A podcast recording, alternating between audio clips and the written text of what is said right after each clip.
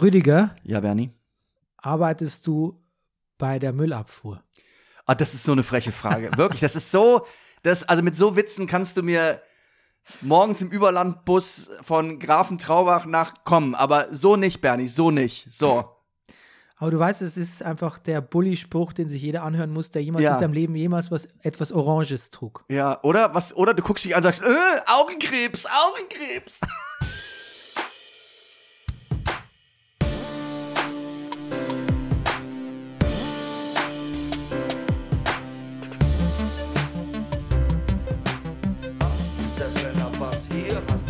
Spaß. Das ist der Brennerpass, hier hast du richtig Spaß. Meine Damen und Herren, hier ist die drittletzte Folge vom Brennerpass. Oh, ja, eat this. Hörerschaft. Es geht Ja. dem Ende entgegen, Freunde. Herzlich willkommen im Podcast der letzten Tage. Meine, meine Damen und Herren, hier ist äh, der Brennerpass, ein Podcast über Popkultur. Ihr follow? Mein Name ist Bernhard Daniel Mayer und mir gegenüber in ganz in Orange Pass bloß auf, Bernie Meyer. I'm taking no shit today.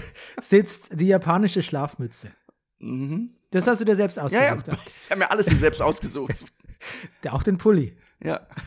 Der Mann, der 50-Jährige wieder gesellschaftsfähig macht, die Barfußschuh-Ikone, der laut Sekundärliteratur lustigste Mann im Internet, der letzte Hugenotte, der aktuelle Guinness-Buch-Rekordhalter im Verabschieden der Nachbarschaft. Sie brauchen kein Licht im Hausflur anmachen, Herr Nachbar. Ich habe meinen neuen Pullover an. Wow, spontan. Ja. Hand it to you. Der Manifest Actor, der Mann ohne Pflichtspieltore, Rüdiger Rudolf. Mahlzeit, Bernie. Good morrow. Good morrow. Good morrow. Ja. Brennerpass funktioniert mit eurer Unterstützung. Zum Beispiel der Florian hat äh, sich heute Morgen gleich mit einer Spende quasi auf sich aufmerksam gemacht. Ja, meinst du, der überlegt doch jetzt, ob er die Lastschrift zurückholt, Bernie? Ja, das kann natürlich sein. Aber noch, drei- Ah. noch, noch habt ihr bis Bis zum ersten ersten. der Zeit, uns zu unterstützen Ah. via PayPal. berniemeyer. Berniemeyer, bernie.meyer at gmail.com. Wir lösen gleich auf, warum es hier so apokalyptisch klingt. Aber vorher möchte ich natürlich sagen, dass ähm, wir gesponsert sind von der Imkerei Peschel in Laberweinting. Dem Honiglieferanten unter den Honiglieferanten. Genau. Müssen wir eigentlich sagen, dem Honiglieferanten unter den, und das meine ich jetzt nicht hämisch, Ah, unter den Honiglieferantinnen. unter den, nein, unter den Honigliefernden. Das gibt's auch, ja, stimmt. Das könnte Studi- man das, machen. Studier das Studentenwerk heißt zum Beispiel auch seit ein paar Jahren Studierendenwerk. Mhm. Ja. Stimmt, stimmt, du hast recht, das könnte man Gut. auch machen. Aber gut. Ähm, ja, wir haben uns Folgendes überlegt. Äh, wir werden da ausführlich drüber reden, aber der Brennerpass äh, ist in der, auf der Zielgeraden. Ja. Ja. Und bevor jetzt äh, die Taschentücher ausgepackt werden, wir machen sicher irgendwas zusammen. Ja. Der Rüd und ich. Ja, wir wohnen ja relativ dicht beieinander. Ja, und wir sind, wir sind einfach, wir sind, Alt. ja, ich wollte, das wollte ich nicht sagen. Ich wollte so. sagen, wir sind, sind Bro Brothers for Life irgendwie. Ja, du? ich, ja, ich Ja. fürchte auch, ja. Ich da auch. Ja. Okay, pass auf, jetzt überlege ich es mir gleich anders.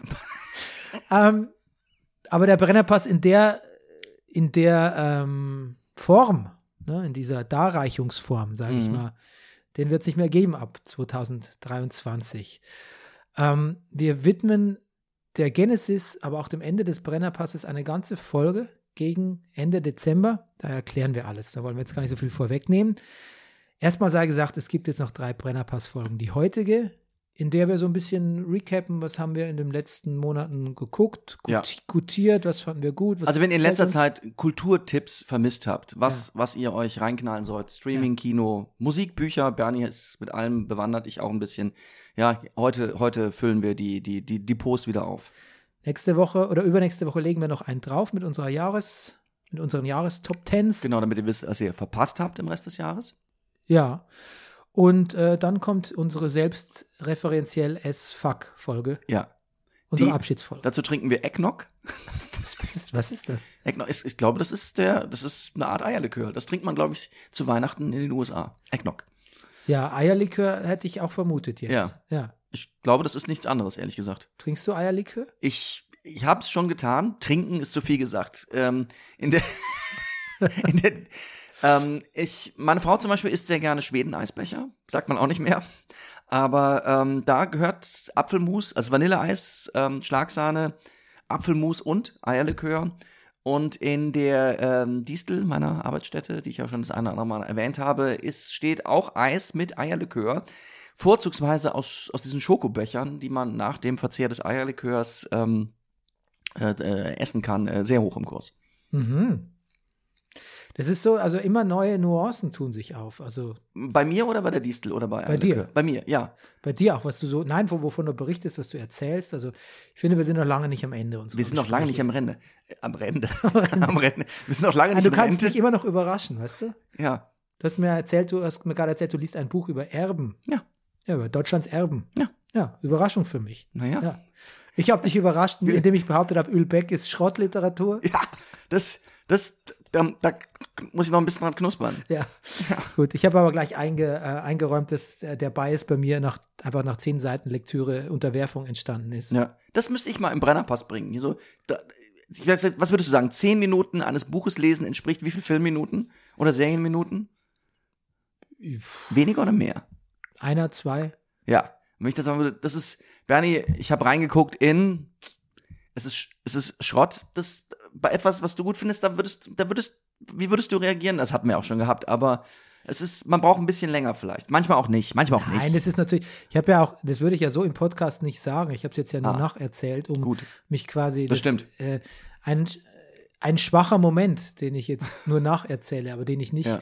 in meiner, ich habe natürlich keine journalistische oder Kritikerverantwortung im Podcast, aber da würde ich mich schon mäßigen, um zu sagen, wenn du jetzt sagst, du, ich lese gerade äh, von Ülbeck so und so und ich Ja. sage, Rüdiger, ist doch Schrott. Und dann wird es natürlich oft natürlich besonders gut.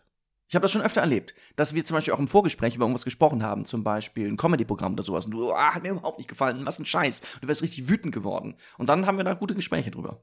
Na, richtig wütend bin ich noch nicht Doch, geworden richtig wütend. Comedy-Programm. Ach, du hast den Hörer gebissen, Bernie Meyer. Hörer gebissen. Das erinnert mich an, an Loriot, der sagt dann irgendwann, ich beiß in die Auslage. Weiß nicht. Schön. Ja, bei, bei Ödipussy, glaube Ja. ich, war es. Oder bei Papa Ante Portas. Äh, okay, ähm, ich habe Filme geguckt im Kino. Rüdiger, ich habe äh, ich, sehr viele Notizen hier. Ne? Ich habe, glaube ich, Ja. drei Seiten Notizen zu allen möglichen Themen. Dass du auch immer so damit drohen musst. Ja, aber das sage ich jetzt deswegen, weil Ja. ich dich nicht so unterbuttern will. Ich möchte, möchtest du zuerst Bernie, als ob ich hier jemals untergebuttert worden wäre. Spricht Rüdiger unter der dritten Schicht.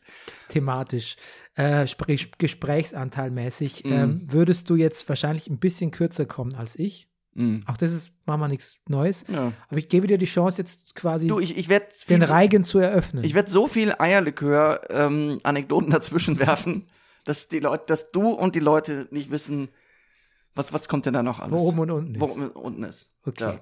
Gut, dann sage ich, ich hätte dir, ich auch so Sachen gefragt, ob du die WM guckst. Ja, fang, la, lass uns doch mit der WM Ja, lass uns doch anfangen. mit der WM anfangen. Hast Ja. du die WM geguckt, Bernie? Nein, weil die ist Schrott. Ah, gut. Stimmt, das ist auch meine erste Notiz. FIFA WM Shitshow. Ja, Shitshow ist eigentlich selten, der Begriff Shitshow, den ich eh wirklich toll finde, passt eigentlich wirklich selten so gut wie, wie da. ja, guckst du denn? Nein. Was ist denn die Shitshow dran? Die Shitshow ist alles, das drumherum, dass sie da stattfindet, wie sie stattfindet, alles, was ich so drüber lese. Also ich habe ja meinen, meinen Entschluss, diese WM nicht zu gucken, Ja. schon vor langem gefasst und ähm, habe auch gar nicht mehr weiter darüber nachgedacht. Hm. Denke auch jetzt nicht drüber nach. Habe ich einen Fehler gemacht? Interessiert es mich doch oder so? Ich habe das vor seit langer Zeit schon abgehakt. Ähm, ich fand es einfach Registrierst du die Ergebnisse? mittel bis weniger. Ja.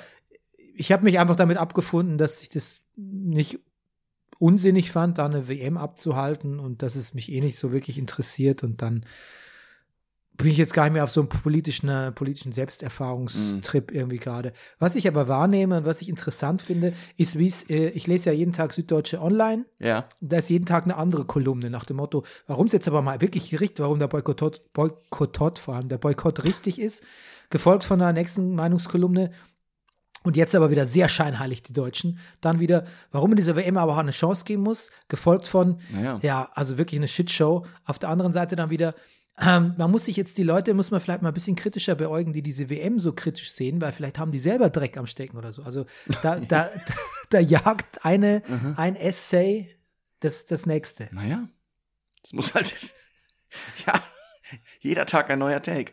Ich habe auch, was in der, in der FAZ habe ich was Interessantes gelesen. Du kennst ja vielleicht diesen Noel Yahari oder Ha- Harari heißt der, dieser, der Homo Deus geschrieben hat. Hast du es Nee, hab ich gelesen? nicht gelesen. Nein, Ja. kenne ich nicht. Und da war so ein, da war zum Beispiel auch so ein Meinungsartikel von so einem, ich glaube Thomas Steele heißt der Journalist, dass das im Prinzip ist es der Philosoph, der, der Philosoph von Silicon Valley. Der Ah. schreibt, der, der schreibt den nach dem Mund irgendwie. Okay. So uns, unsinnigere These habe ich sel selten gelesen, aber auch daraus kann man, wenn man klug und clever argumentieren und schreiben kann, auch Einen Wikipedia-Artikel stricken. ja, oder einfach einen langen Artikel in der Ja. FAZ irgendwie. Okay. Ja, also die Kunst von Journalismus ist auch tatsächlich aus so Hot Takes, wie ich sie hier gerne mache, einfach auch Artikel zu, Artikel zu stricken, die plausibel klingen Mhm. und gut geschrieben sind. Mhm. Ich kann es ja nicht, bei mir bleibt es nur bei den Hot Takes, aber oft steckt, manchmal stecken auch nur Hot Takes dahinter, habe ich Mhm. den Eindruck. Und so geht es mir mit dieser WM. Ein einziger Hot Take. Das ist ja schon, da ist ja schon eine Pointe eingebaut. Ja, genau. Gut, nicht schlecht. Ja, Mhm. wegen den Stadien und so. Ja. Also du hast noch keine zehn Sekunden davon gesehen. Nein, ich habe noch gar nichts gesehen. Ja. Wobei ich natürlich auch sagen muss, da trifft vielleicht, also politisches Statement, weiß ich nicht, aber auch sehr viel Desinteresse einfach dann doch letztendlich ja. auch. Ist nicht so, dass Ich- du jetzt die Länderspiele davor gesehen hättest, ne? Nee. Und ich fühle mich dann auch doch, ach, ich bin einfach wahrscheinlich dann, das ist auch hart, also das ist auch im Brennerpass-Nachgang, dem ehemaligen Fußball- Fußball-Podcast. Irgendwie, da habe ich, aber damals, ich habe schon mit Freude Fußball geguckt. Aber irgendwie habe ich nicht mehr so eine Freude. Ja, komisch, ne? Wir hatten ernsthaft Freude.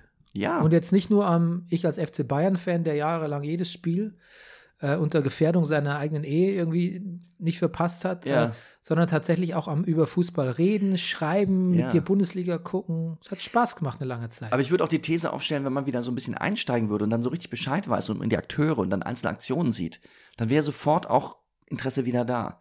Also ich glaube, wie, sagt man das? Also ich glaube, Interesse ist, das, das, das, das, das, das füttert sich irgendwann selber. Also du, wenn du sobald du irgendwas weißt und siehst und dann, es fängt schon tendenziell an, wenn man hört, naja gut, irgendwie hört man doch über drei Ecken, naja, wenn Deutschland jetzt gegen Spanien verliert, sind sie eh draußen, dann interessiert man sich vielleicht schon einen Tick mehr, ob sie ja, schon nach der Vorrunde nach Hause ja, weil es, müssen. es, Oder steckt, es steckt auch ein bisschen, bisschen das Prinzip der Selbstwirksamkeit dahinter. Nämlich, wenn man Ah. Bescheid weiß, dann äh, fühlt man sich nämlich gleich, wenn, du, du, du weißt Bescheid über Fußball, kennst die Akteure, hast eine Meinung, du fühlst dich gesehen von der Fußballübertragung, weißt Ja. du? Die Fußballübertragung bestätigt dir im Prinzip Sachen, die du weißt, die du Mhm. dir angelernt hast und die Fußballübertragung sagt zu dir, siehst du, gut, Rüdiger. ich bin kurz davor, die ersten Fußballwetten zu platzieren. Siehst du ja. Also ich, ich habe gewusst, dass die unentschieden spielen. Hast gewusst. Ah. Naja, Mann. Damit. Okay, so. Gut. Punkt WM abgehakt? Punkt oder? WM abgegangen. Du darfst deinen ersten Kinofilm erzählen. Okay, also ich habe ein Double Feature. Das mache ich manchmal und ich mache es zu selten. Es ist ein toll, toll, an einem Tag zwei Filme zu Ich sehen. erinnere mich an eins deiner letzten Double Features. Das war Green Knight und Suicide Squad. Ja, Bernie. ja, das hat sich eher so ergeben, zufällig, weil Ja. ich Green Knight an dem Abend eh schon vorhatte und dann kam noch eine Pressevorführung Suicide Squad äh, dazu, aber diesmal habe ich es mir direkt hintereinander gegeben. Mhm. Ich habe erst gesehen und es passt, weil die Filme thematisch sehr gut zusammenpassen. The Menu, Mhm. Ein Film mit Ralph Fiennes Mhm. in der Hauptrolle und äh, Glass Onion, a Knives Out Mystery, Ryan Johnsons zweiter Teil von Knives Out Mhm. mit Daniel Craig als Mhm. Detektiv Benoit Blanc. Und hat er wieder den wunderbaren Assistenten? Lakeith Stanfield? Ja? Nein, leider nicht. Ach, wie schade. Leider nicht. Großer Verlust. Und es passt insofern ganz gut, weil ich zurzeit auch eine wirklich ganz oder sehr, ich weiß nicht, ob sie hervorragend ist, aber sie ist hervorragend unterhaltend. Eine tolle Serie auf HBO gucke namens The White Lotus. Von der hatte ich schon am Anfang des Jahres berichtet. Da gab es die erste Staffel, jetzt gibt es die zweite. Geht's da um die Luxushotels? Ja, Ja. die erste spielte auf Hawaii, Mhm. wenn ich mich nicht irre. Die zweite in Taormino in Sizilien, Mhm. wo ich auch schon war. Mhm. Ich habe irgendwie auch vertraute Gegend. Mhm. Ähm, nicht die Qualität der, des Hotels, mir nicht vertraut in der Mhm. Preislage. Und im Prinzip ist The White Lotus, The Menu, Glass Onion, ist alles eine sehr unverhohlene Kritik, Kapitalismuskritik und Kritik an, ja, so den oberen 10.000, wenn man so will. Ja. Manchmal, manchmal sehr platt, aber wenn es zu platt ist, immer aufgefangen durch wirklich extrem gute Ensembles. Mhm. Das sind so die Gemeinsamkeiten. Auch Also Humor? Humor, ein, ein, ein wahres Schauspielerbuffet, an, bei dem alle Spaß haben, alle, viele auch glänzen. Ähm, die beiden Filme, Glass Onion und The Menu, sind, haben insofern gemeinsam, dass sie so ein bisschen haben vielleicht mehr Rhythmusschwierigkeiten als jetzt The White Lotus. The White Lotus, The White Lotus, ähm, das funktioniert irgendwie reibungsloser. Und The White Lotus hat auch nicht so eine Story, vor allem es ja auch über acht Folgen geht, die ist nicht so auf Twists and Turns und so Plotverdrehungen angewiesen und kann das Ganze ein bisschen entspannter und deshalb auch relaxter, also plausibler angehen. Während die Filme müssen halt auf ihre 120 bis 140 Minuten alles reinhauen, was sie für, für irreführend oder überraschend oder geil oder aufsehenerregend finden. Mhm. Ähm, und deshalb macht, das macht White, The White Lotus ein bisschen eleganter. Ich habe diese beiden Filme gesehen, ich habe mich bei beiden sehr amüsiert. Ich hatte einen schönen Double-Feature-Abend. Ist The Menu, ich habe nur den Trailer gesehen. Ich erkläre gleich, worum es Ja. geht. Aber beiden ist gemeinsam, dass eigentlich die Story völlig nonsensisch ist, wenn man genauer drüber nachdenkt. Mhm. Aber man ist lange Zeit geblendet von diesen Plot-Twists, aber auch von den Schauspielern, SchauspielerInnen, die man so gerne zuschaut. Mhm. Der guten Musik, der guten Kamera, den guten Kulissen. Es ist einfach irgendwie, das, sind coole Filme, einfach mal, weil mir kein anderes Wort einfällt. Und dann sitzt man zu Hause und denkt, worum ging es eigentlich? Was war nochmal in Akt 1 bis Akt 3? Okay, was für ein Quatsch eigentlich. Hm. Was für ein Quatsch. Also es ist vorne Spektakel und Gags und so grelle Performances im, im guten Sinn, dahinter völlig konstruierte Plots. Und weil die Schauspieler aber so gut sind, vergisst man auch so ein bisschen, dass sie, und das ist auch der Unterschied zu White Lotus, so ziemlich Abziehbilder von so reichen Hm. Menschen sind. Also kurz zu The Menu. Da geht es darum, dass ähm, Anna Taylor, Anna Taylor Joy ähm, spielt äh, eine Frau namens Margaret Mills, die fährt mit einem, nicht, man weiß nicht, ist es Lebensgefährte Freund, was ist es, von Nicholas Holt gespielt, fährt sie auf so, ein, auf so eine Insel. Die ist aber, keine Ahnung, wo die liegt. Das könnte jetzt irgendwie ähm, Cape Cod sein, ich weiß es nicht genau. Die so ein self-sustaining äh, äh, Lebensmittel bietet. Und da ist so ein Nobelrestaurant, so, was so Fine Dining veranstaltet, mit einem der berühmtesten Küchenchefs der Welt, gespielt von Ralph Fiennes. Ja. Ja. Und so die Chef und seine, seine Vertreterin oder die durch den Abend führt, das ist eine Frau namens Elsa, gespielt von Hong Chao. Und ähm, dieses Fine Dining, Und ist das ein Event oder ist das das regelmäßig? Ist, das ist regelmäßig, aber es ist ein regelmäßiges Event Okay.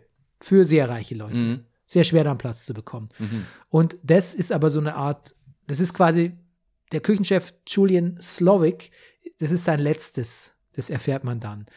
Mehr will ich gar nicht verraten. Er macht dann was daraus, was die Grenzen von Fine Dining natürlich äh, sprengt, sag ich mal vorsichtshalber, und in so einen Bereich von, ja, von, von, von Horrorfilm auch übergeht. Mhm. Mehr verrate ich nicht. Okay.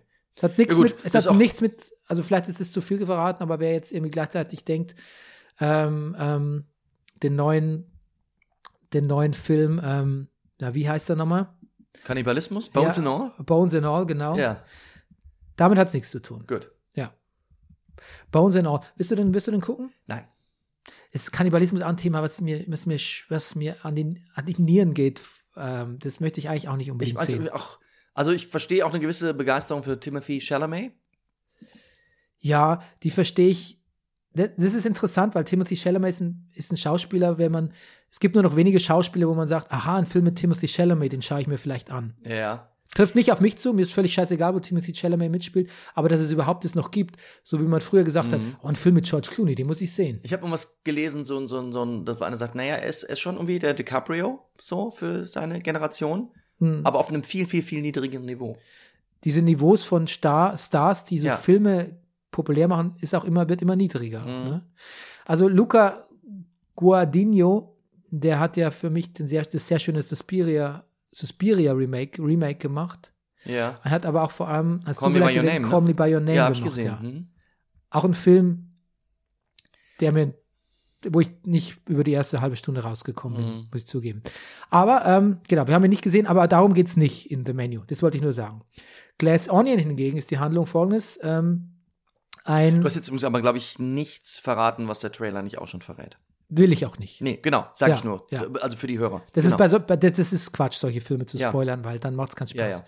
Die leben von den überraschenden Wendungen. Mhm. Glass Onion ist die Fortsetzung von Knives Out. Wer es gesehen hat, das gibt es in den, äh, den Detektiv Benoit Blanc. Er löst einen neuen Fall, der spielt auf einer griechischen Insel. Dort äh, hat Edward Norton spielt einen Elon Musk ähnlich. Edward Norton. Ja. Boah, habe ich den lang nicht gesehen. Spielt einen Typen, der tatsächlich, er ähnelt auch sogar Ja. Elon, Elon Musk optisch. Ja. Ähm, spielt einen Typen, der halt so seine engsten Buddies einlädt und natürlich stellt sich raus, wer da wem übel mitgespielt hat, was es da für finanzielle Abhängigkeiten und Interessen gibt und wer die oder den anderen vielleicht sogar gerne ermorden wollen würde. Und dann Hm. entspinnt sich halt so ein Murder Mystery. Hauptensemble besteht hier aus Daniel Craig, Janelle Monet, Mhm. die beiden spielen ganz toll, die Mhm. beiden tragen den Film.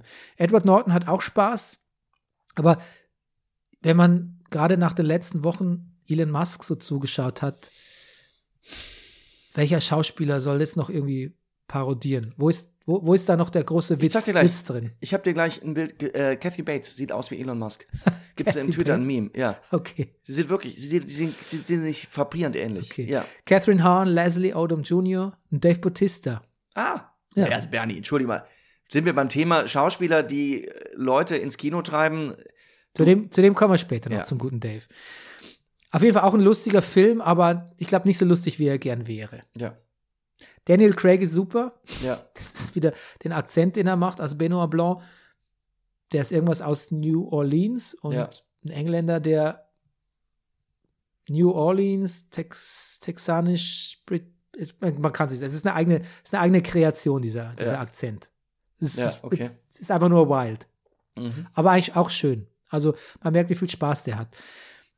Und der Film ist natürlich aber auch dadurch, dass er sich so, dass man hat diese Plot-Twists immer so antizipiert, kann man sich auch gar nicht so richtig niederlassen in diesem Film und in der Handlung der Film, weil man denkt, ja, es kommt ja eh sicher wieder gleich alles ganz anders. Mhm. Das hat mich ein bisschen gestört. Aber andererseits, nachdem ich jetzt gerade wieder diesen Death on the Nile gesehen habe von Kenneth Branagh vor ein Der dich ein bisschen Monaten, geärgert hat. Ja, dagegen ist es natürlich ein Kunstwerk. Die, Okay. die, die Ryan Johnson Murder Mhm. Mysteries Mhm. ist natürlich ein absoluter, dagegen ist dieser Film halt echt auch Sch- Okay. Schwach, Schwachsinn, der Death on the Nile. Er kommt am 23. November auf Netflix und ich glaube, dafür ist er auch gut. Der, der, der Glass Onion kommt dann Ja, schon. ja. Okay, okay. Na Das ist ein Netflix-Film, ich glaube, dafür ist er auch am besten geeignet. Insofern können wir den ja für die Weihnachtszeit empfehlen. Ja, ich glaube, man kann ihn auch empfehlen. Im Kino ist es wieder so ein bisschen so ein typischer Netflix-Fall von, naja, wenn es nicht für Netflix wäre, hätte jemand gesagt, du kürz doch mal vielleicht hier ein bisschen ein noch an der ein, Mhm. ein oder anderen Stelle. Oder muss der Gag denn jetzt auch noch sein oder das Easter Egg oder sonst irgendwie. Mhm. Ich glaube, haben wir so die, die wir leben in einer Zeit, wo die Power der Produzenten, die man immer so gescheut hat, wenn man gesagt hat, die schneiden nur alles kurz und klein und mischen sich überall ein und so, man echt denkt, naja, vielleicht doch nicht alles umsonst Mhm. gewesen. Mhm. Weißt du? Ich finde Filme meistens oft zu lang. Ja, und dann irgendwie auch gleich zu, zu selbstgefällig. Achso, ich wollte noch sagen, The Menu, ein, ein, ein relativ unbekannter Regisseur von namens Mark, Mark Miles, Shameless hat er gemacht, die Hm. Serie. Mhm. Äh, ansonsten ähm, kennt man den aber nicht. Ich würd- Shameless. Ja. Ja, die Da spielt auch unser Freund mit aus The Bear, ne? Glaube ich. tut er. Mhm. Ja, Ja. Naja. dazu kommen wir gleich. Ich habe beide Carmen. Filme ähm, gut gefunden. Ich hatte Spaß im Kino. Okay, schön. Ich würde beide weiterempfehlen. Ich fand The Menu eigentlich besser, weil er ein paar, ich fand ihn witziger. Wie Leute über Essen reden oder von Essen zu viel oder zu wenig Ahnung haben, hat mich immer schon sehr amüsiert. Mhm. Auch mit, wie mit Leuten, die über Wein reden. Ist ein ganz schöner Moment übrigens in The Bear, wo dann irgendwie der ab und zu auftaucht und so ein bisschen als Idiot eingeführt ist, der Mann der Schwester, also der, der, der Schwager, Ja. Sagt irgendwann auf der Party, I'm a bit of a foodie myself. Und alle so, oh, no, no, don't go there. Alle sind so, oh, nee, bitte nicht, bitte nicht. Also das, ja, Essen ist vielleicht auch sowas, wo viele dann glauben, mitreden zu können. Und, die, und professionelle Köche sind oft nur so, oh Gott, oh Gott. Ein Mini-Spoiler von The Menu, einen Ja. von diesen Leuten, dann stellt, also zu einem Zeitpunkt im Film, wo schon, wo der, wo der Film schon völlig eskaliert ist, Mhm. gibt es aber noch eine Szene, wo der Ralph Fiennes einfach sagt, komm noch mal, koch du doch einfach mal. Okay, okay. Das ist, das ist eine tolle Szene. Okay. Ähm, ich habe auch noch gesehen, Rüdiger. Ja, Black Panther, Wakanda Forever. natürlich. Na, du nicht vermutlich. Ich habe noch nicht gesehen, nee. Ist, ist deine Marvel-Müdigkeit so ausgeprägt, dass, Ja, ich, ich wundere mich selber schon, dass ich noch nicht gesagt habe. Ich, dass du auch den nicht gucken wirst? Ja, mir hat der, äh, der erste sticht schon ein bisschen raus, finde ich, aus vielen Filmen, weil der irgendwie ein bisschen mehr. Der, der hat mir schon gut gefallen. Und weil da habe ich auch das Gefühl, dass der irgendwie auch vielleicht, also der, der war auch irgendwie wichtig und das, der hat so, der hat so ein, den gucke ich dann vielleicht doch. Hm. Hm. Black Panther, Wakanda Forever 2. Jetzt spoil ich mal nix. Ich könnte mir vorstellen, dass der was kann, was Black Adam gar nicht konnte. Bitte hör auf. Wenn, Ich meine, wenn ich Black, wenn du jetzt nur Black Adam sagst, dann habe ich sofort Lust, Black Panther zehnmal zu gucken. Obwohl es jetzt gar nicht mein Lieblingsfilm war. Ja.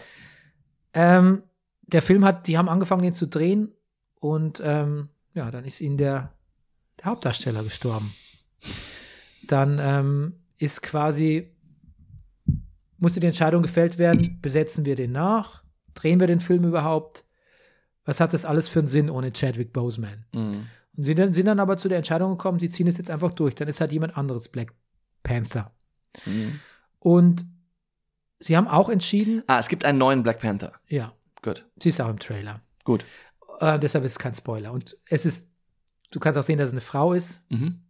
Dann gibt es im Prinzip nicht viele Wahlmöglichkeiten. Mhm. Ich spoilere es trotzdem nicht, obwohl es völlig auf der Hand liegt oder eigentlich auch bekannt ist. Sie ist eigentlich am Filmplakat, wer, Okay. wer der nächste Black Panther ist. Aber sie haben, sie haben sich quasi dazu entschieden, den Tod von Chadwick Boseman, also von T'Challa, dem alten Black Panther, zu thematisieren in dem Film.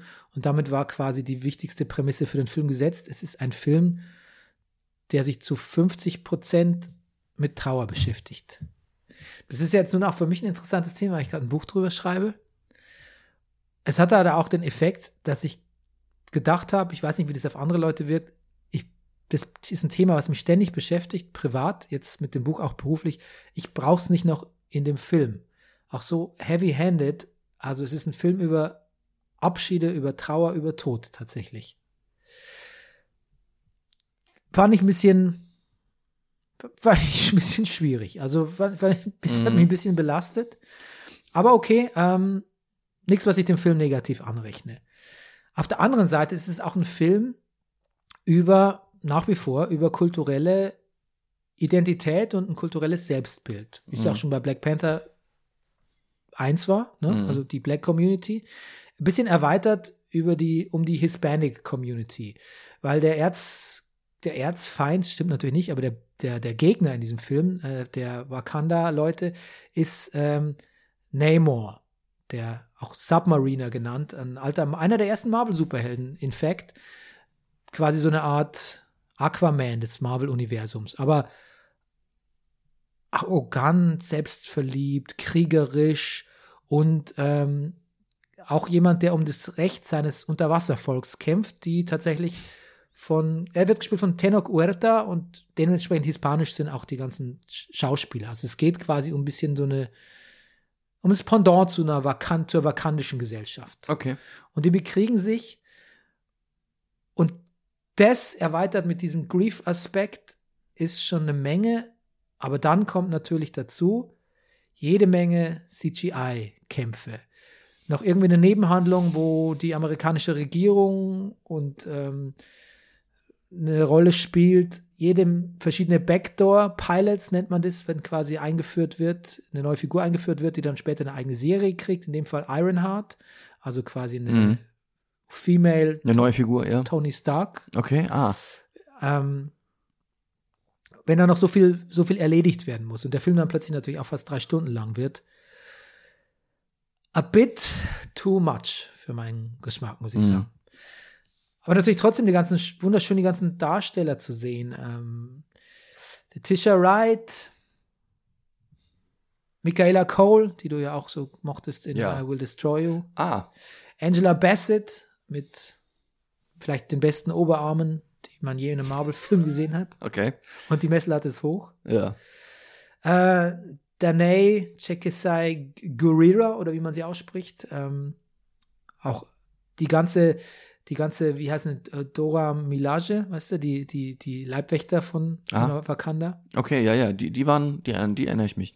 Ja, die sind alle Die sind toll. ja auch in Falcon and the Winter Soldier, kommen die auch gerne vorbei. Ja, genau. Also das, das macht schon alles irgendwie auch Spaß. Ich, ich muss ihn, glaube ich, einfach echt nochmal sehen. Ähm, auf Anhieb war es ein bisschen viel für mich. Es war einfach Ja. viel. Ich war, Das, also, war viel. klingt, klingt schon beim Zuhören viel. Ja, Mhm. genau.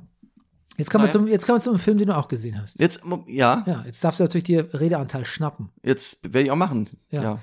All Quiet on the Western Ah, Front. ich hatte gehofft, damit werde ich jetzt auch, ja. Im Westen nichts Neues. Mhm. Ähm, in einer Neuverfilmung. Das erste Mal aus deutscher Sicht, ne? Die beiden anderen Verfilmungen. Ah, das weiß ich jetzt gerade nicht. Doch, doch. Ja? doch, doch. Okay. Nee, nee, das ist ein, das ist ein I'm, I'm spitting facts. Okay, gut. Ja. Also das Genau. heißt, es gibt zwei Verfilmungen. Ne? Es gibt eine amerikanische, das wusste ich irgendwie aus den, weiß ich nicht, 40ern, 50ern, Ja. mit Kirk Douglas, hat auch zwei Oscars gewonnen. Aber davor gibt's, es gibt schon eine aus den 30er Jahren. Und das ist auch eine Und aus amerikanische. den 70ern gibt es auch eine. Ach, Ja. Ach was. Ja. Okay, das wusste ich nicht. Ja. Ich habe keine gesehen. Mhm. Edward Berger ist der Regisseur. Kanntest du den? Nee. Hat äh, Tatort gemacht, ähm, hat äh, einen Film gemacht namens Mutter muss weg. Hm. Ein guter Sommer, Polizeiruf. Hat aber auch ein, hat aber auch Regie bei drei Folgen von The Terror gemacht. Mhm. Dieser sehr guten Verfilmung von einem Horrorfilm im Eis. Äh, Ja. im, bei einer Arktis-Expedition habe ich damals, glaube ich, auch was drüber erzählt. Okay, genau. Der hat eine Neuverfilmung gemacht, ein deutscher Film in den Hauptrollen. Ähm, Eden Hasanovic. Felix, ähm, Quatsch, Felix ist richtig. Ähm, Albrecht Schuch. Mhm. Ja, Den wir lieben. Fe- Den wir lieben. Felix Kammerer, den ich nicht kannte. Mhm. Er spielt den Paul Bäumer. Mhm. Aaron Hilmer, Mhm. den wir kennen, ne? Kanntest du ihn? Ich Ja. kannte ihn vom Sehen. Mhm. Daniel Brühl, Ja, unser, unser Freund. Ja. Ähm, David Striso Mhm. kommt vor. Genau. Und jemand, ich möchte erwähnen, weil jemand mit dem wunderbaren Namen Sebastian Hülk. Mhm. Finde ich gut, oder? Mhm. Wegen Hulk? Wegen, Hulk? ja, natürlich. Entschuldigung, das war zu Mhm. nah. Gut, ich frag nur so. Ja. Okay, jetzt kommst du. Hat dir das gefallen? Hat mir das gefallen? Soll ich dir mal meine Notizen vorlesen? Ja, bitte. Horrorfilm, Ja. sensationalistisch. Mhm. Daniel Brühls Storyline macht in dem Film keinen Sinn, Ja. aber ich war dankbar dafür. Okay. Damit ich mir nicht, Damit die, ganze, nicht nur, damit ich nicht die ganze Zeit Schützengräben sehen musst. Gliedmaßen rumfliegen sehen muss. Okay. Ähm, Daniel Brühl spricht in einem Interview drüber, dass er es gut fände, wenn der in den Klassenräumen gezeigt wird. Mhm. Möchtest du, dass dein Sohn den Film in der, vielleicht in der 11. Klasse dann. Ich weiß nicht, ja, vielleicht hat das einen Mehrwert, wenn man noch nie jetzt Erster Weltkrieg was gehört und gesehen hat. Ich, ich weiß es nicht. Also was mich, am, was mich, na gut, also was mir am meisten vielleicht geärgert hat, das ist so mit dem, ich finde das ganz schön dreist, das zu verkaufen unter im Westen nichts Neues. Das hat mit dem Buch wirklich nichts zu tun, außer vielleicht im Schauplatz. Und dass man die Figuren so nennt. Aber es hat mit dem Buch nichts zu tun. Das, das, das muss ich sagen, hat mich, hat mich wirklich geärgert. Und ich finde, es geht auch so richtig an der Sache vorbei. Dieses im Westen nichts Neues. Also, das, das Sterben in diesem Buch und im Ersten Weltkrieg, und das kommt in diesem Buch halt so wahnsinnig gut durch. Und das das Gefühl, das hier vermittelt ist, ist sowas von an der Tagesordnung. In einer Anzahl von Toten, die es, die es so nicht vorgegeben hat und nie wieder gegeben hat, wo Tausende, Zehntausende pro Woche sterben, wo die Heeresberichte ankommen, so 40.000 gestorben in einer Woche und auf allen Seiten.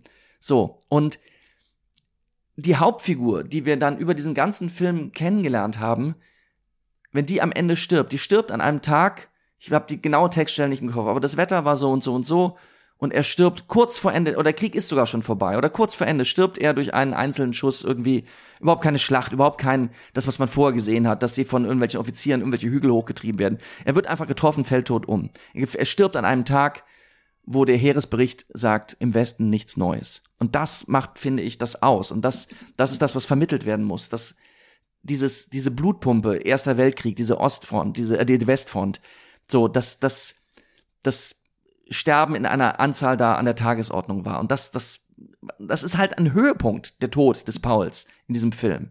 Und in diesem Buch ist überhaupt keine Zeit für irgendwelche soldatischen Heldenstücke, die da inszeniert werden.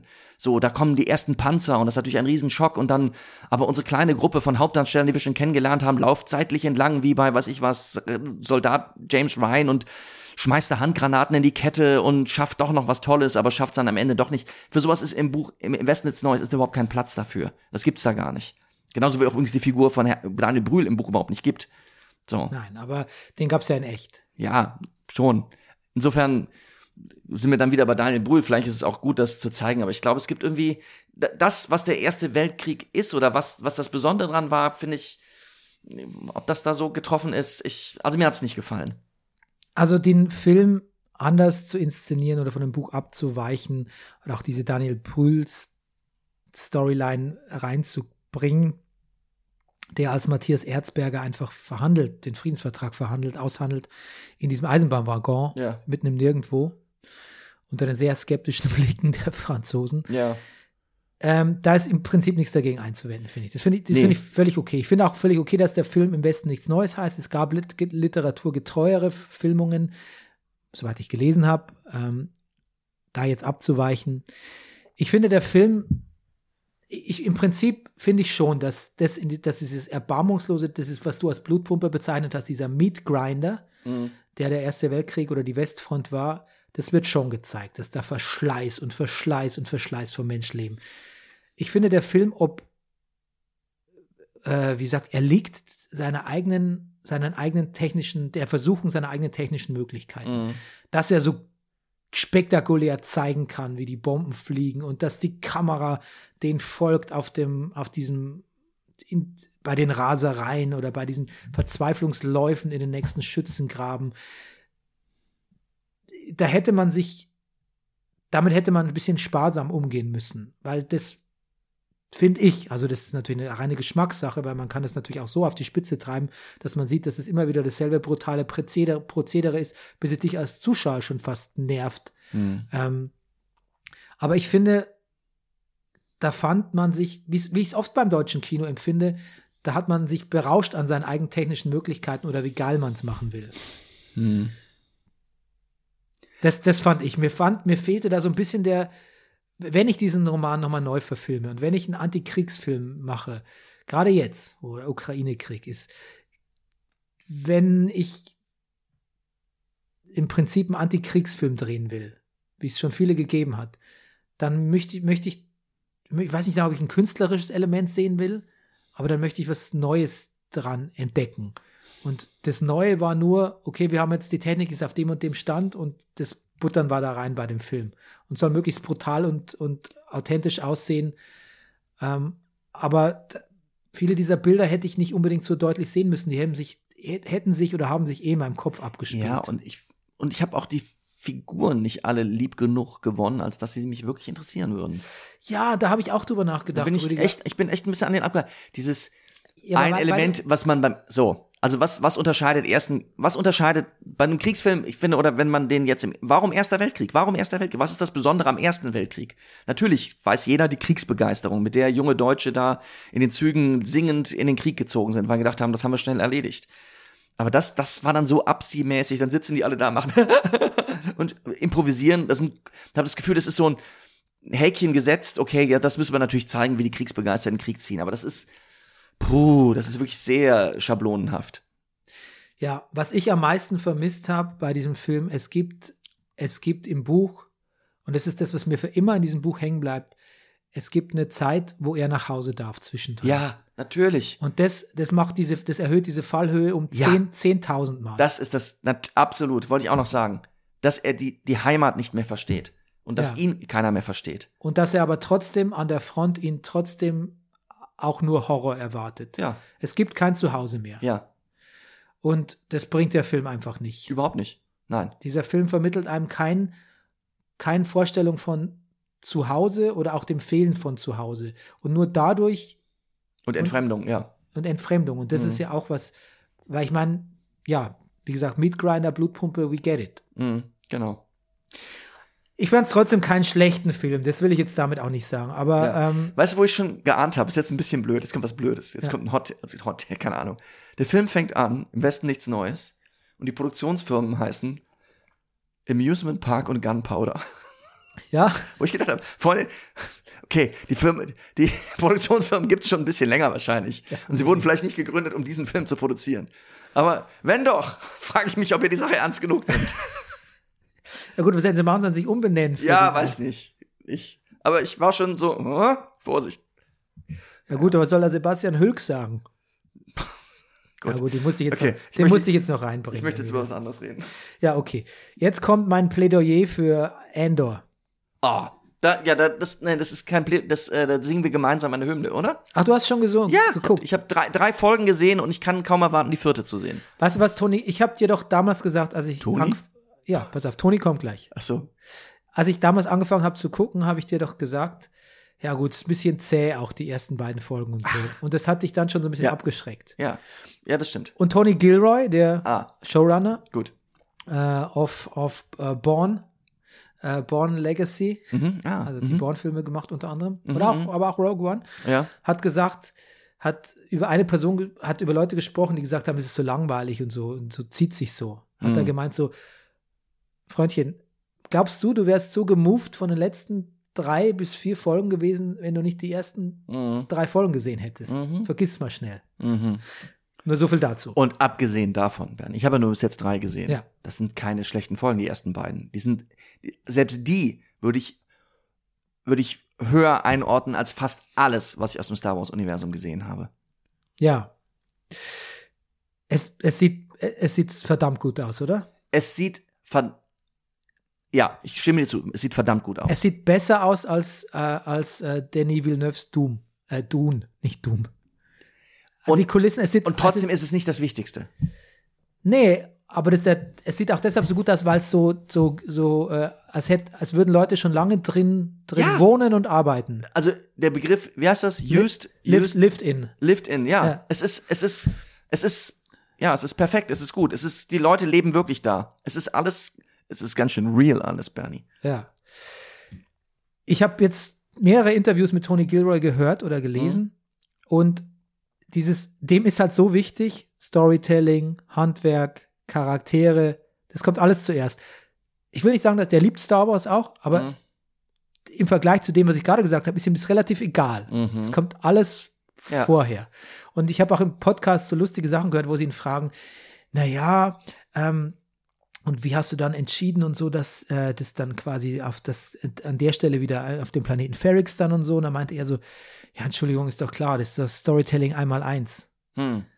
Weißt du, nicht so Plot-Twist oder ich muss überraschen oder jetzt bringe ich noch den Charakter oder an der Stelle kommt Luke. Mhm. Also würde jetzt keinen Sinn ergeben an der Stelle, sondern es war so, nee, haben wir alles schon gesehen, ja. ich erzähle halt hier eine Geschichte. Lasst mich doch in Ja. Ruhe mit eurem Star Ja. Wars-Kram.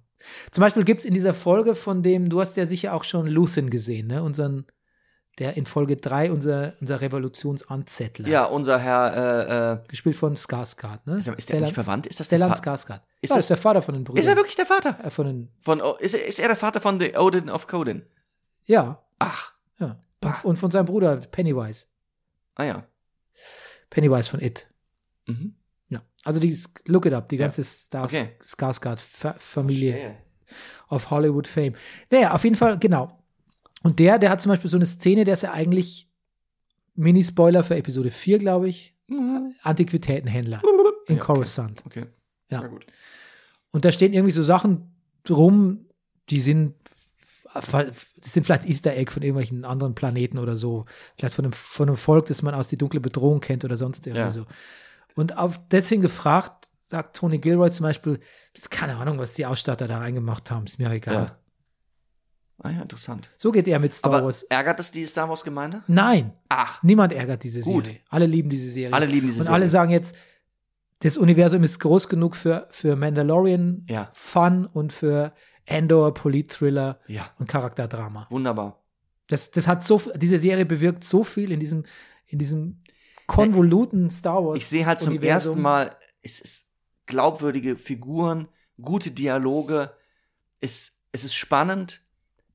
Ich, ich, bin, ich bin wirklich, ich bin wirklich begeistert. Ich würde, also, ich bin wirklich begeistert. die Haptik des Schreckens. Mhm. Also quasi die, das Imperium bei dem Imperium bei der Arbeit zuzuschauen. Ja. Es wird alles noch mehr. Du hast jetzt auf Ja, jeden. Fall mal gesehen auf der kleinen Ebene, wie unterwandert ist die lokale Ja. Beamtenschaft quasi. Mhm. Ne? Und du wirst aber weiter vordringen im Laufe der Serien, imperialer Geheimdienst und so. Mhm. Aber es geht nie auf eine Ebene, wo plötzlich Darth Vader oder der Imperator rumläuft. Ne? Nee, das, ja. Und das will auch nie, das will Tony Gilroy auch nicht. Ja. Aber du siehst diesen Behörden bei der Arbeit zu und du siehst auch, wie die Bürokraten da arbeiten, Mhm. wie manche Leute Spaß haben, fürs Imperium zu arbeiten, Mhm. wie die Karriere machen, Mhm. wie es vielleicht manchen unangenehm ist. Du siehst die Sadisten, die KarrieristInnen, die Mitläuferinnen. Du siehst das Minutiöse von so einem Regime und dadurch wird es erst richtig schrecklich. Weil bei Star Wars kann ja jeder erzählen, guck mal, da ist der gruselige Mann mit einem roten Lichtschwert und einem Samurai-Helm und der alte hässliche Mann, der der Imperator, der sagt, er ist Imperator und die bringen alle um oder die schießen den Planeten. Das ist der Todesstern, der, der, der killt einen Planeten.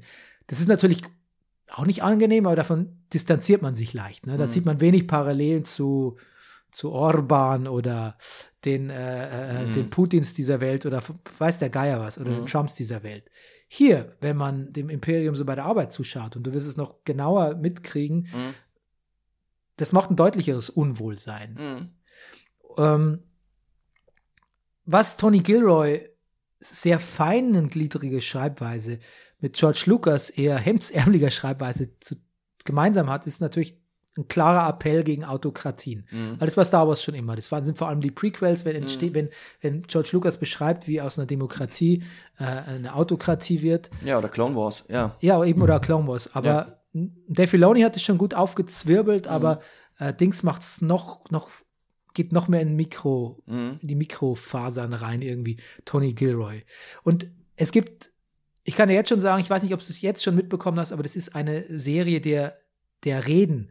Also da werden noch, da werden noch Monologe geführt, Mhm. die quasi für die, für die Ewigkeit gemacht sind. Okay. Also ganz so People in Rooms Talking, was du gerne magst von Game of Thrones auch und so. Mhm. Das kommt da noch ganz viel. Und eine dieser, in einer dieser Reden sagt, glaube ich, jemand, das ist nur eine, eigentlich nur eine, das ist keine der großen Reden, da sagt jemand, naja, eine Diktatur führen ist einfach anstrengend. Das alles zusammenzuhalten, das schafft Paranoia und Mhm. Angst vor Kontrollverlust. Mhm. Da, das ist einfach, jetzt, ich weiß nicht mehr, wie der genaue Wortleiter ist, aber einfach, es gibt nichts Anstrengenderes, als eine Diktatur zu führen. Das ist lustig.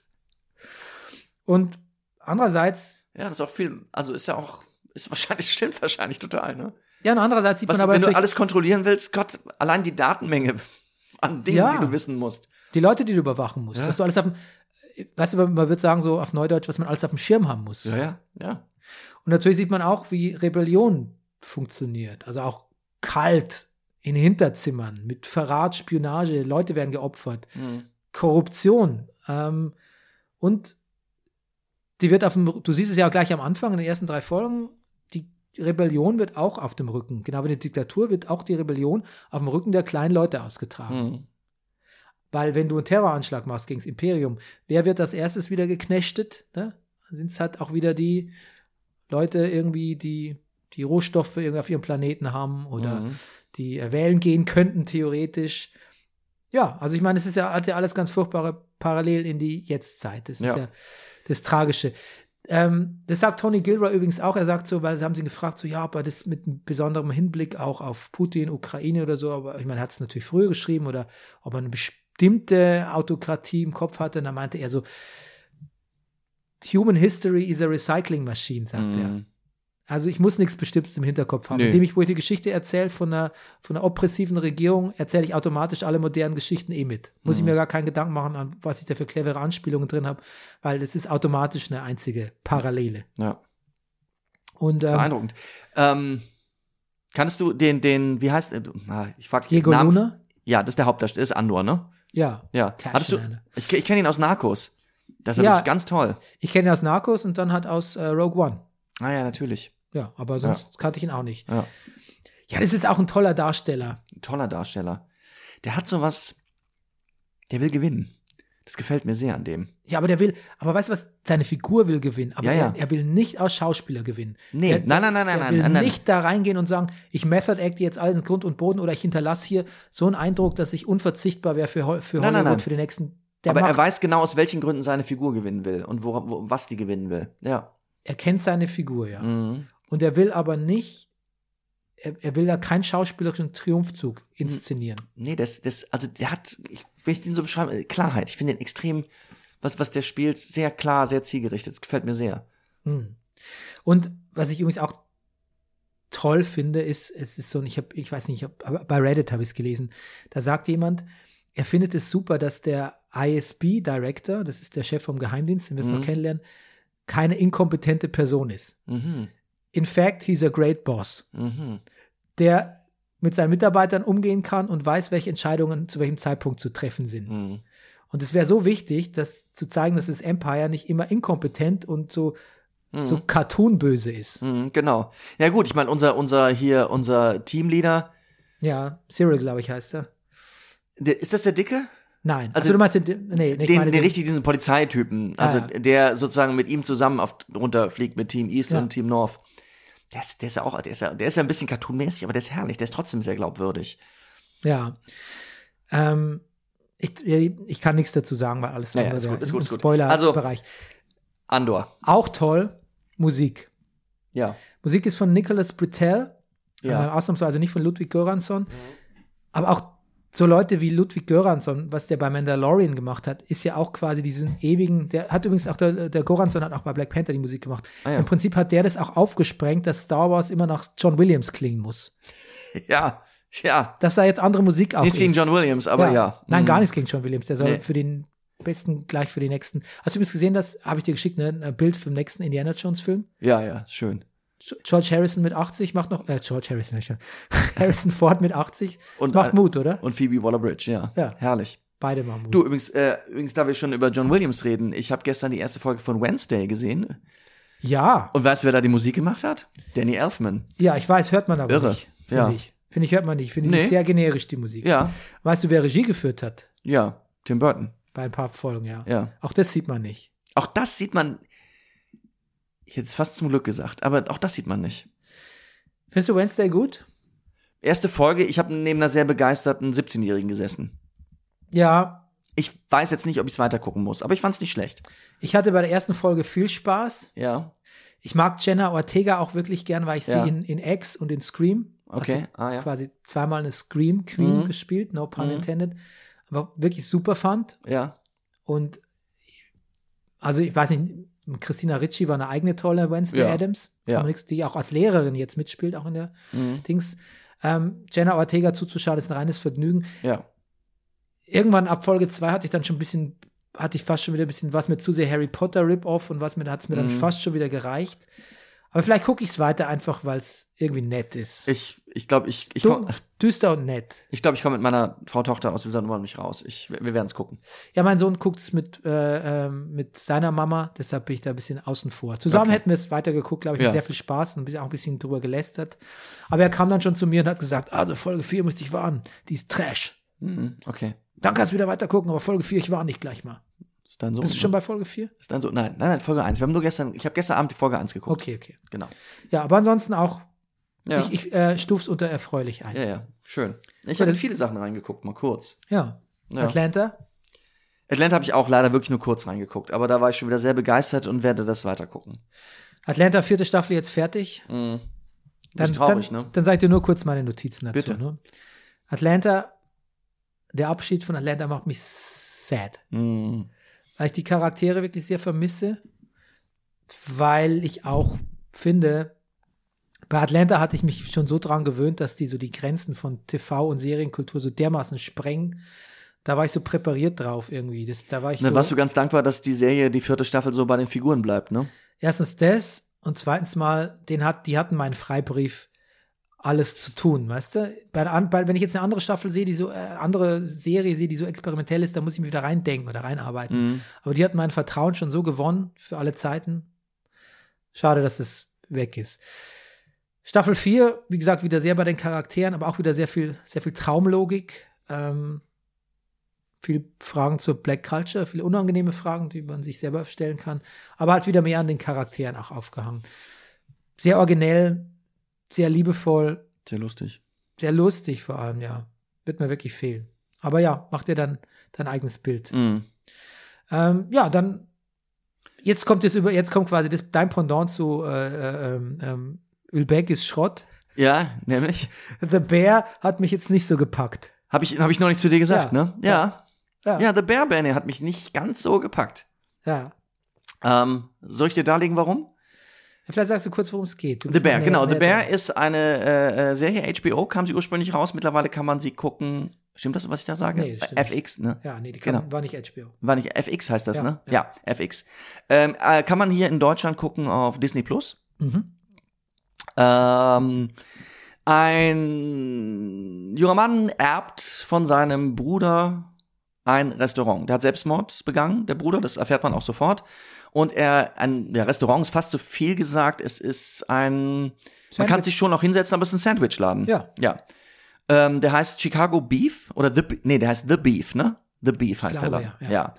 Und jetzt werde ich schon vorsichtig, weil es gar nicht so leicht ist, diesen Laden so direkt einzuordnen. Also da arbeiten sehr, sehr viele Leute aus ähm, sehr, sehr, sehr divers, sehr gemischtes Leute. Viele arbeiten da. Ähm, und es kommen, die machen immer zu einer bestimmten Uhrzeit auf und dann kommen die Leute und die, glaube ich, wirklich arbeitende Leute und essen Sandwich. Aber man kann sich auch hinten hinsetzen und, und was sozusagen ein Tellergericht essen. Ja, aber man kann auch den Sandwich mitnehmen.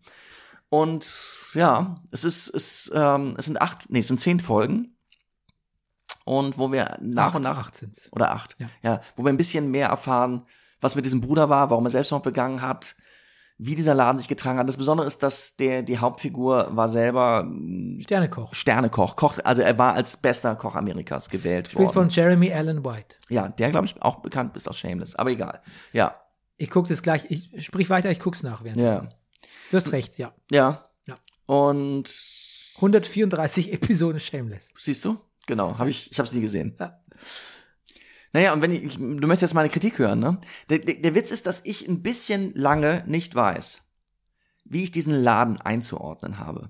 Also, diese vielen Leute, die da arbeiten. Also, dass, dass der irgendwie ein bisschen ramschig ist, eine Sache. Aber, und es geht natürlich darum, dass dieser, dieser Carmen heißt er, die Hauptfigur, der Sternekoch, den Laden umkrempelt, ähm, ein französisches äh, Brigadier, also System da einführt, mit Chef, Sous-Chef und wie die ganzen Bezeichnungen dieser Hierarchie sind. Ähm, das trifft sozusagen, dieses Denken trifft aufeinander. Die Alten, die da schon Ewigkeiten arbeiten und die sagen, Leute, ich habe hier schon gestanden und Zwiebeln geschnitten, da bist du noch, hast du noch in die Windeln gemacht. Aber so, man lernt alle kennen und lieben und ich habe mich auch nicht gelangweilt. Aber es ist so ein bisschen so, dass ich, ich finde, ein bisschen zu lange, bis ich noch mehr aufklärt, worum Ja. es geht. Aber ist die Handlung so, so, so relevant, habe ich mich gefragt, weil eigentlich gerade diese erste Folge geht so in diese Hektik und dieses, dieses Machen und das, dieses Erleben dieser Küchenvorgänge rein. Das ist irgendwie, und so erlebst du dann, so Mhm. Ja. lernst du die Dynamik kennen. Das macht mir auch Spaß. Also ich gucke das auch gerne. Das, das ist viel, und übrigens unterlegt von, von ähm, dem großartigen New Noise von The Refused, von der Band. Okay. Also Punkband meiner Jugend auch. Dass ich so viel Bock habe auf das Prozedere, dass Mhm. mich das an manchen Folgen fast mehr interessiert als die, als die Handlung. Beziehungsweise, das kriegt mich zuerst und dann. Ich habe auch den Fehler gemacht bei der ersten Folge. Ich habe reingeguckt und dachte so, worum geht's? Ach, keine Ahnung.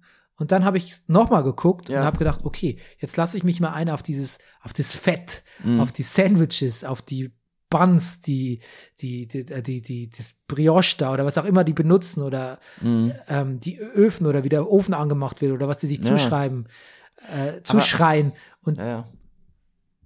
dann habe ich so, so, so bin ich reingekommen dann in Mhm. die Dynamik und in die Handlung. Und dann, ja. dann fand ich es unglaublich gut. Verstand ich, verstehe ich auch so. Ich, ich gucke das auch gerne, aber vielleicht nicht. Es, also ich fand sechs Folgen dafür dann ein bisschen viel. Und man wird ja Acht. auch manchmal auch. Nee, sechs Folgen. Äh, In Folge sieben, acht klärt es ja noch mehr. Ach so. In Folge sieben würde ich sagen, haben wir eine Folge, die ist auch kürzer als alle anderen, das hat mir übrigens auch gefallen, wo so richtig der Streit losbricht. Ach, die, die legendäre Folge 7, ja. Die Folge 7 ist wirklich, da ist das, was du gerade beschrieben hast, sozusagen auf die Spitze getrieben. Da fliegt wirklich, da, da, da, da fliegt es einem um die Ohren. Also nicht nur die Zutaten, die Küche, sondern auch die, also der Clash der aller Hauptcharaktere da. Und dann haben wir in Folge 8, naja, will jetzt auch nicht zu viel spoilen. Also ich finde, es dauert mir ein bisschen zu lange, wo ich sage, und wer ist das Klientel? Wie gut sind diese Sandwiches wirklich? Wie anspruchsvoll ist der Chicagoer Bauarbeiter, der da sich da mittags ein Sandwich hört? holt? Also dieses, die Haute Cuisine Maßstäbe an diese Sandwiches zu legen, ist natürlich irgendwie total interessant. Aber ich, oft, dass ich denke, ist das glaubwürdig? Oder es Die- bricht, die- ich will die- noch ein, noch ein Beispiel nennen. Okay. Ein, es bricht irgendwie auf der Straße. Es ist auch so ein bisschen so eine, es hat auch was Halbseidenes. Der, ähm, der Cousin Richie, der auch immer schnell mal die Pistole holt, ähm, hat auch was sehr unseriöses, Halbseidenes. Sehr lustig. Der versteht, der ist auch wirklich sehr lustig, der ist auch sehr gut. Versteht sich auch mit diesen Jungs auf der Straße, die, glaube ich, Drogen verticken, auch gut und will das irgendwie so auf eine Art. Achso, du meinst den Cousin Richie. Ich meinte, du dachte, du meinst jetzt Jimmy, den Onkel, der, der, der ist auch Mafia-Onkel. Ja, ja, Ja. der Mafia-Onkel, Ja. genau. Aber wo man, das ist alles, oh Gott, jetzt, jetzt verschrecke ich mich. Der Mafia-Onkel, diese ganze Mafia-Geschichte ist eindeutig verschoben. Aufklärung in Staffel 2, 3, 4. Also, wo mache ich jetzt weiter? Eigentlich wollte ich sagen, dass ein Streit sozusagen in dealende Jungs auf der Straße ausbricht und der, der Richie will das mit der Waffe klären, aber eine der Köchinnen, eine, die sozusagen die Vizeköchin, geht raus und gibt den leckere Sandwich und die Sandwiches sind so lecker, dass alle sich wieder verstehen. Und da kriege ich irgendwann, ich fand es manchmal nicht so glaubwürdig alles. Ja, ähm, da habe ich nicht so drüber nachgedacht, weil ich, ich war, hab, ich bl- blieb einfach sehr an diesem, an diesem, jetzt sage ich schon wieder Haptik, Ja. an diesem Greifbaren hängen. Äh, habe mich dann mit der Handlung gar nicht mehr so befasst irgendwie. Vielleicht, Aber es ist, aber, ja, aber Gut. lass dir gesagt sein, dass Ja. diese Sandwich-Kultur in Amerika natürlich erstens mal zum einen extrem viel höher hängt als bei uns. Also es ist, das hoffe ich. Du wirst ja. nicht glauben, wie oft den Podcast ich höre. Ich höre ja nur so amerikanische Podcasts fast, Ja. wie oft da über Sandwiches gesprochen wird. Ja. Das ist für, und zwar, ich glaube, das zieht sich durch alle Gesellschaftsschichten. Okay. Deshalb ist quasi auch der Laden, The Beef und später dann The Bear, Mhm. auch so ein, so, ein, so ein Great Equalizer, so sozial gesehen irgendwie, weil er so alle Schichten vereint. Mhm. Ja. Weil jeder ein geiles Sandwich erwartet. Egal, ob du ins, ob du Fine Dining gewöhnt bist, wie von The Menu, Ja. oder auch ein Bauarbeiter bist. Ja. Oder so ein Straßenkit. Mhm. Und ist auch für alle einigermaßen erschwinglich. Okay. So soll es zumeist dargestellt werden. Ja. Und ähm, ja, genau, das war es eigentlich schon. Dass die Sandwich-Kultur einfach eine andere ist und man kann sich ganz vergleichen. Andererseits, ja, vielleicht muss man es nochmal inhaltlich, äh, Storyline-mäßig, vielleicht hätte ich kritischer draufschauen müssen, aber ich war einfach so, so involviert in diese ganze Belegschaft. Mhm. Und übrigens, dieser, äh, der Richie, der heißt, äh, Schauspieler heißt Eben Moss Backrack, Mhm. der spielt auch noch in ab Folge 4 kommt der vor in Endor. Ja. Und auch da wird er, Toll. wirst du ihn ganz toll finden, glaube Ach, ich. super.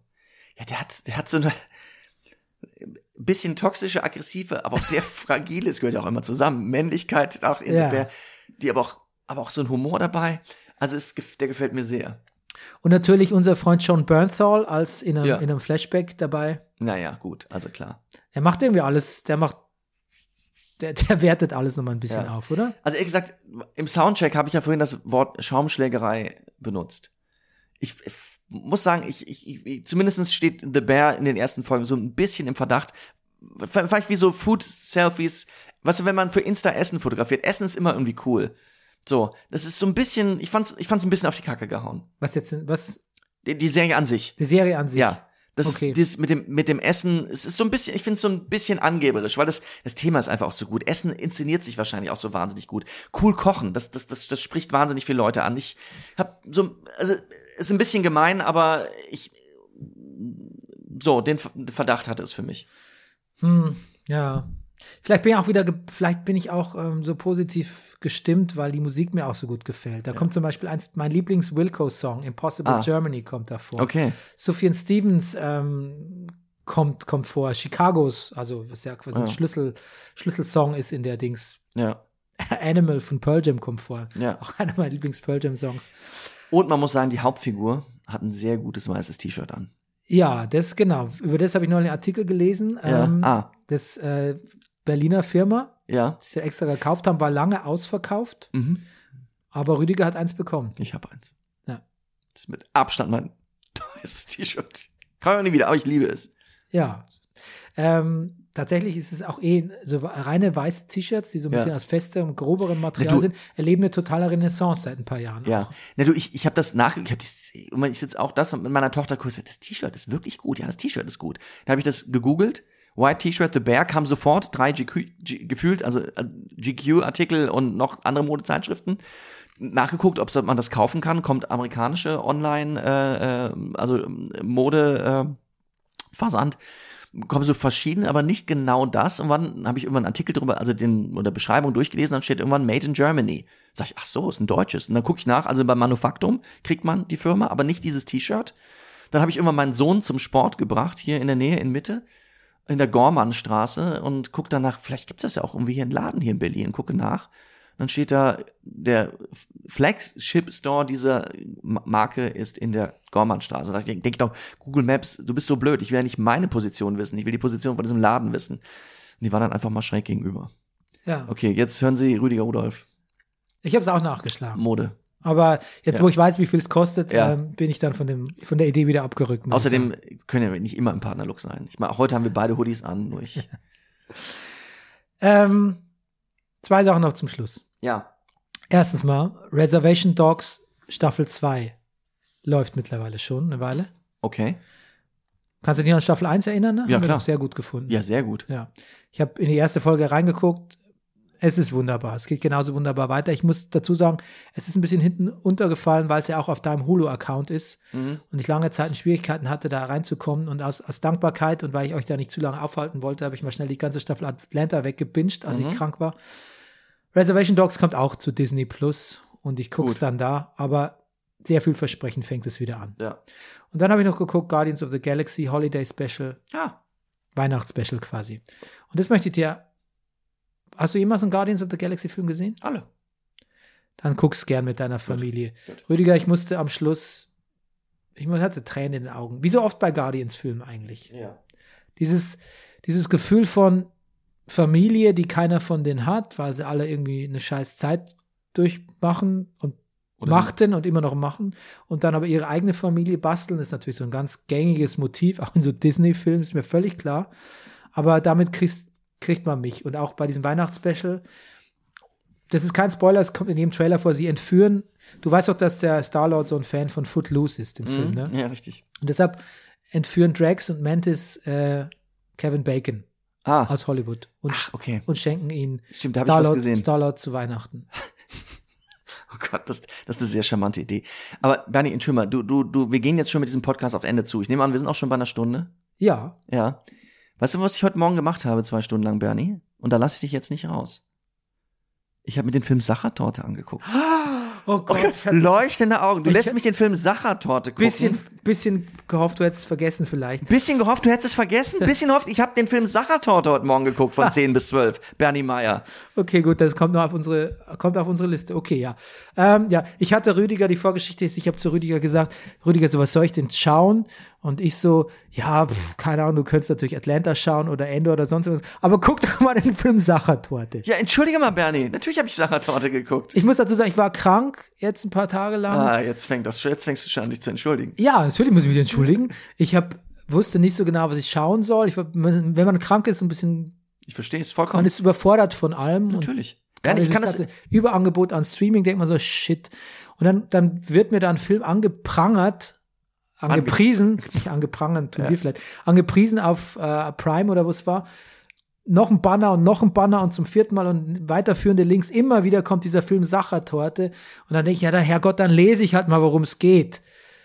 Ja, so ein junger Mann verliebt sich in eine Frau aus Österreich in Wien, die er dann, äh, von der er die Telefonnummer verliert und deshalb zieht er nach Wien und sitzt jeden Tag im Café Sacher, um die wieder zu treffen. Und ich denke, was für ein Schwachsinn. Aber Rüdiger Rudolfs spontane Reaktion auf das, was du mir gerade ja gesagt hast, war natürlich, Ach, das klingt interessant. oh, das ist aber charmant. Ja, mal, als, genau, ja, und dann ja. hast du gesagt, was? Völlige Stalking-Energie. Ich so, ja, ja, stimmt, stimmt, stimmt. Oh Gott, das darf niemals im Podcast sagen. Okay, dann habe ich es halt geguckt und dann habe ich es einfach durchgeschaut. Ich habe es dann einfach von vorne bis hinten zugeschaut, durchgeschaut, ohne Pausen. Jetzt schon, was ist denn los mit dir, Bernie Meyer? Und dann war ich so, was, was, was, was passiert hier gerade mit mir? Und dann hatte ich zu Rüdiger gesagt, ich möchte gleich einräumen, dass dieses Drehbuch für mich wirkt, das hätte ein Fünfjähriger geschrieben. Der viel von der Liebe weiß. der viel von der Liebe weiß.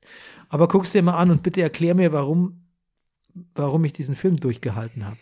Und jetzt kommst du. Nee, ich glaube, man will es dann doch wissen, ne? weil man es wissen will. Das ist, Aber es ist doch völlig klar, wie es ausgeht. Es ist doch natürlich ab, ist das klar. ab zehn Minuten, ab da, wo der die, die aber das Wie ist dann interessant. ja, eigentlich ja auch Und nicht. selbst das Wie macht er noch nicht mal so gut. Nein, Es ist, es, was ganz gut ist, ist das Treffen im Sacher selber, finde ich, wo sie dann da ist und wie schnell das abgehandelt ist, vergleichsweise. Man, manche Filme sind in diesem Film nicht schnell abgehandelt. ja, Aber dass sie sagt, du, dass sie sagt, du, ich bin auch nicht gut im Warten und der neue Freund guckt schon durch die Scheibe. Das hat mir gefallen. Ja. Das war schnell abgehandelt. Das war gut. ja.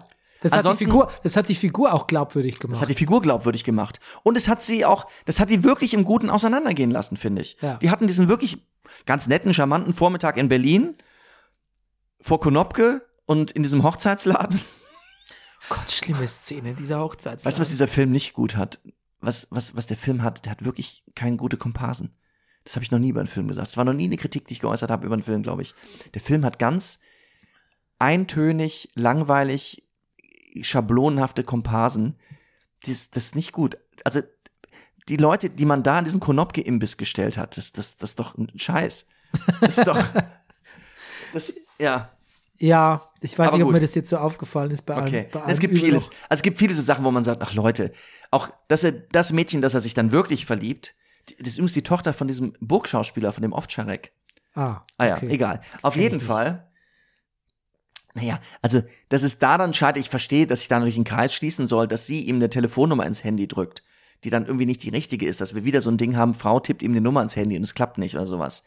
Aber wir kriegen doch eine Freundschaft über Wochen und Monate von den beiden erzählt. Und dann hat er die Handynummer nicht? Oder er muss super wichtig was arbeiten und hat kein Internet in seiner WG, das noch ganz witzig ist. Und irgendwann sagt die Freundin auch, also das Mädel aus, diesem, aus der Konditorei auch völlig richtig, ja, was ist hier mit Feathering hier, mach doch einen Hotspot mit deinem Handy. Ja, na, ich habe kein Datenvolumen mehr.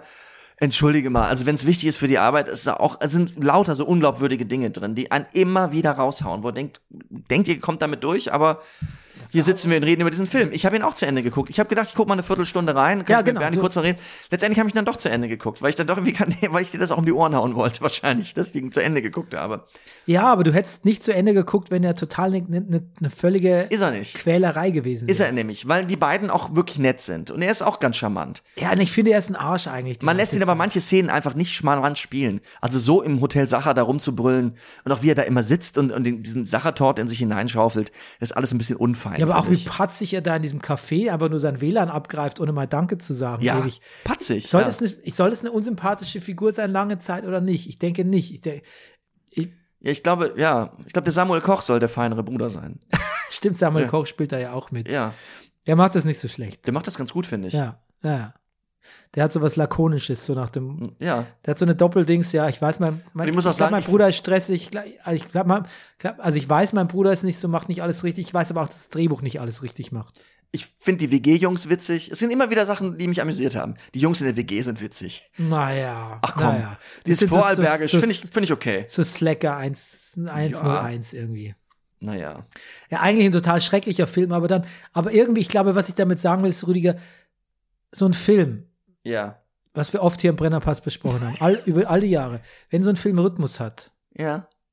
dann schaust du ihn dir an und auch wenn es kein so guter Film ist. Mhm. Ein Film kann noch so gut und so clevere Ideen haben, wenn der nicht, wenn der nicht, wenn der nicht fließt und schwingt und, Ja, ja. und rhythmisch ist, dann quält er einen. Mhm. Also, es ist eine Schnitt, Schnitt und Struktur ist schon eine Okay. Wissenschaft für sich irgendwie. Ja. Und, Auf ne, jeden und Fall. das, das, das kann der Film, obwohl, wie gesagt, das Drehbuch und die Dialoge mitunter eine Katastrophe sind. ja. Aber da sieht man halt auch was. Die lustigste, die albernste Szene finde ich, als dann die eine Kellnerin aus dem Sacher sagt, komm her, ich zeig dir mal was. Wenn ich schlecht drauf bin, gucke ich mir das an. Dann guckt man durch so ein Bullauge von einem Küchenfenster und sieht dann die Lind Weihnachtsbäckerei. Dann kriegen wir erzählt, dass drei Köche in roten Schürzen und Kochhüten da stehen und nachts Sachertorten backen. Entschuldigung. Dann doch lieber The Bear, oder? Ja. Das Fett, Also. Fettspritzen.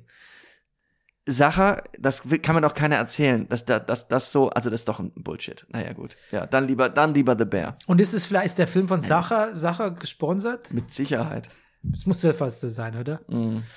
Okay. Gut. Gut, wir sehen uns in einer Woche bis zehn Tagen zum Zwei Jahres Wochen hatten wir jetzt eigentlich gesagt. Ja, Ja, okay. Ja, ja. Zehn Tagen bis zwei Wochen. in zehn Tagen bis zwei Wochen. Ja. Genau. Zum Jahresrückblick Zum Jahresrückblick und dann noch einmal. und dann noch einmal. Ja, Und da reden wir über alles, was nie gesagt wurde. Gut. ja. Okay. Bis dann. Bis dann. Ich küsse eure Augen Ja, und Ohren.